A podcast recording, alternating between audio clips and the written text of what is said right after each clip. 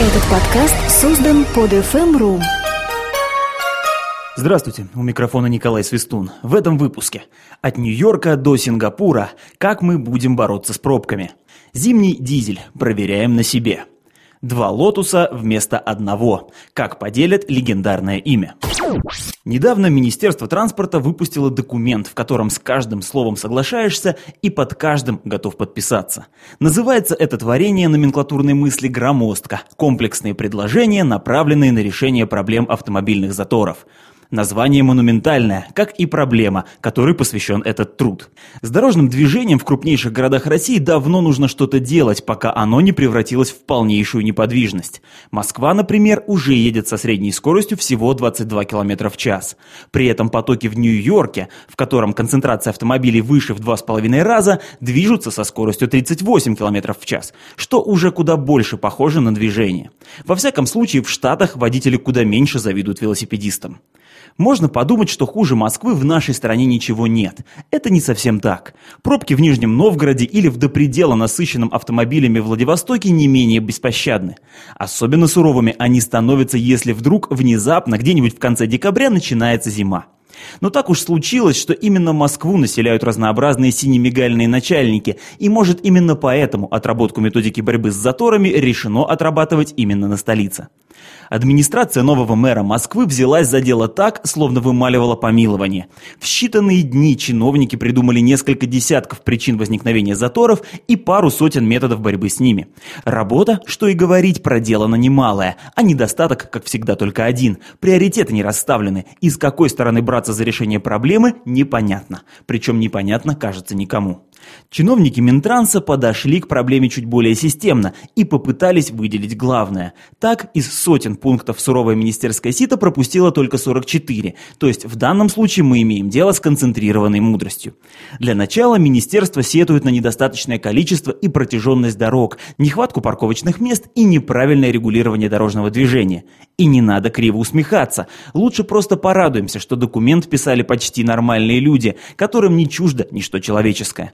Кажется, до этого проблемами дорожного движения в нашей стране занимались только те, кто привык мчаться по ту сторону двойной сплошной. Ободрившись, читаем дальше и находим полный перечень мер, которые успешно применялись по всему земному шару, от Нью-Йорка и Лондона до Сеула и Сингапура. Тут вам и изменение градостроительной политики, чтобы места притяжения населения не располагались в центре города, и внедрение систем автоматического регулирования, и изменение ширины полос, чтобы выделить место для общественного транспорта. Предусмотрели даже возможность взимать плату за въезд в некоторые районы. В общем, читаешь и киваешь, и совсем соглашаешься, но все равно как-то грустно. И не только потому, что совсем недавно в самом центре Петербурга открыли крупнейший в городе и окрестностях торговый центр, а скорее от того, что после изучения документа имени Минтранса становится понятно, они там сами не знают, что делать. Приоритетов по-прежнему нет, как нет и четкой последовательности действий, а значит, грядущий транспортный коллапс будет скорым и мучительным. Зима как раз то самое время года, из-за которого сограждане все еще питают скрытую неприязнь к дизельным двигателям. В вину произведению гения по имени Рудольф Дизель ставят капризность при холодном пуске, повышенную привередливость к качеству топлива и ленивый температурный режим, из-за которого прогрева салона приходится ждать вплоть до прибытия к месту назначения. Странным образом дизельные автомобили никогда не попадали ко мне на тест зимой. Что ж, самое время исправить эту досадную оплошность. Тут как раз и подвернулся кроссовер BMW X5, который после недавнего рестайлинга обзавелся новыми дизельными двигателями. В компании Balt Autotrade мне выдали X5 с маркировкой X-Drive 30D. В переводе на человеческий язык это означает, что мне предстоит прожить несколько дней в компании полноприводного автомобиля с рядным шестицилиндровым дизелем. Рабочий объем мотора 3 литра, и благодаря современному наддуву из него удалось вытащить 245 сил и 540 ньютон-метров. Максимальный момент возникает в полный рост еще до достижения 2000 оборотов в минуту, и это сразу чувствуется. Конечно, это не совсем та тяга, которая после первого же нажатия на акселератор ставит водителя вне закона, но дух все же захватывает. И это на довольно ленивых покрышках Nokia Капелита 5 внедорожной модификации, которые категорически не желают реализовывать потенциал шасси. Вообще, мне даже немного жаль баварцев. Затевая новое поколение сверхпопулярной модели X5, они мечтали сделать нечто рафинированно шоссейное. И чтобы внедорожный принцип «высоко сижу, далеко гляжу» не мешал душевной легкости, которая возникает только в том случае, если не управляешь машиной, а сливаешься с ней. Как же не похожи эти светлые устремления на ожидания российских клиентов. В принципе, с внедорожной задачей X5 справляется неплохо. Парковать машину можно методом в сугроб с разбега, что заменяет упражнение с лопатой продолжительностью 15 минут минимум. Но все равно это не совсем внедорожник. На ледяной гребенке, которую у нас почему-то оставляют на дороге, X5 дрожит неподрессоренными массами и скрипит салонными панелями. Так проявляется шоссейная рафинированность. Но вернемся к дизелю. Настоящих морозов во время теста не случилось, но и несерьезно хватило, чтобы сделать некоторые выводы. После уличной ночевки при температуре минус 10 градусов машина завелась без лишних уговоров, а салон прогрелся уже минут через 7. И это в статике, на ходу все происходит быстрее. Конечно, автономный отопитель устроил бы Сахару в салоне еще стремительней, но и так получилось неплохо. Единственное, на что стоит посетовать, это топливо. Точнее, привычка отечественных продавцов горючего игнорировать современные тренды.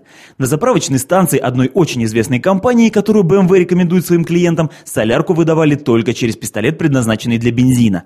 А горловины современных машин снабжены защитой от дурака, и бензиновый пистолет в них просто не лезет, чтобы случайно не накормить мотор не тем топливом. И с этой системой не договоришься, даже если твой IQ зашкаливает за среднестатистическую сотню.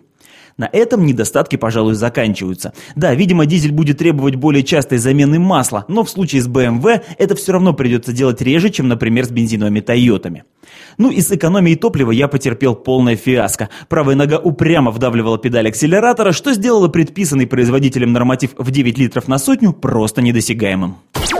Вдохновившись тем, что возрожденная команда Lotus оказалась лучше других новобранцев Формулы-1, владелец этой конюшни Тони Фернандес вознамерился перекрасить свои машины в черный цвет и снабдить их золотым позументом.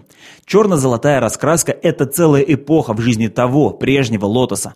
Именно на черно-золотых машинах блистали Ронни Петерсон и Жаки Икс, добывали титулы Эмерсон Фиттипальди и Марио Андретти, а также первых побед Найджел Мэнсел и Айртон Сенна. В общем, решение с маркетинговой точки зрения абсолютно правильное, но не успел порадоваться этому Фернандес, как пришло объявление. В 2011 году в чемпионате Формулы-1 будет еще один Лотус. Так теперь будет называться команда, которую мы привыкли именовать Рено. И раскраска у этих машин будет черно-золотая. Вопросы крови – самые сложные вопросы в мире, трещал Коровьев, провожая Маргариту в комнату Воланда. Как выяснилось, это относится не только к людям. Колин Чепман основал собственную компанию по производству дорожных машин в 1952 году. Решив, что просто так быстрые машинки продавать не получится, Чепман отважился на штурм вершин автоспорта, для чего и организовал гоночное подразделение своей компании. В 1954 это самое подразделение под названием Team Lotus стало формально полностью независимым от Lotus Cars. На этом Чепман не остановился и разделил Lotus Cars на Lotus Cars Limited и Lotus Components Limited, причем последнее должно было заниматься подготовкой гоночных машин для спортсменов-частников. В 1971 году это компонентное подразделение было переименовано в Lotus Racing Limited, но фактически сразу после этого испустило дух. Так и получилось, что правами на легендарное имя Lotus обладают три формально независимых юридических лица, и каждая со своей судьбой. Блиставшая в Формуле 1 60-70-х годов Team Lotus угасла в 80-е и прекратила выступление в 1994 Права на имя Lotus Racing выкупил брат чемпиона Формулы 1 Джеймса Ханта, его зовут Дэвид. Парень этот не был таким выдающимся пилотом, как его брат, но с коммерческой жилкой у него был полный порядок.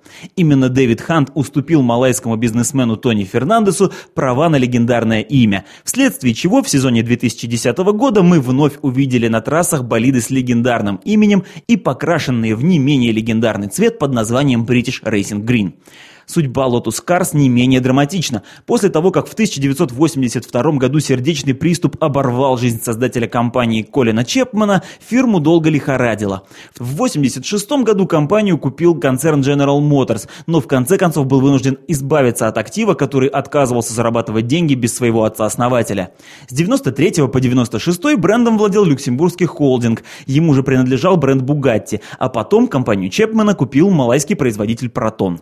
Отдадим Отдадим должное малайцам. Они на всю катушку начали использовать инженерный потенциал Лотоса. И даже сегодня в Малайском техническом центре и на специально построенном полигоне работают британские инженеры, которые учат ездить не только маленькие и юркие Лотосы, но и вполне обычные дорожные протоны. Кстати, марка Протон успела даже засветиться в мировом ралли, но поход за славой славы не принес. Пришлось умыть руки. Но, как выяснилось, планов по завоеванию гоночного Олимпа никто не оставил. И теперь, благодаря сделке с фондом Jenny Capital, купившим контрольный пакет акций формульной команды у концерна Renault, в следующем году в Формуле-1 будет выступать не только Team Lotus имени Фернандеса, но и почти заводская Lotus Renault GP.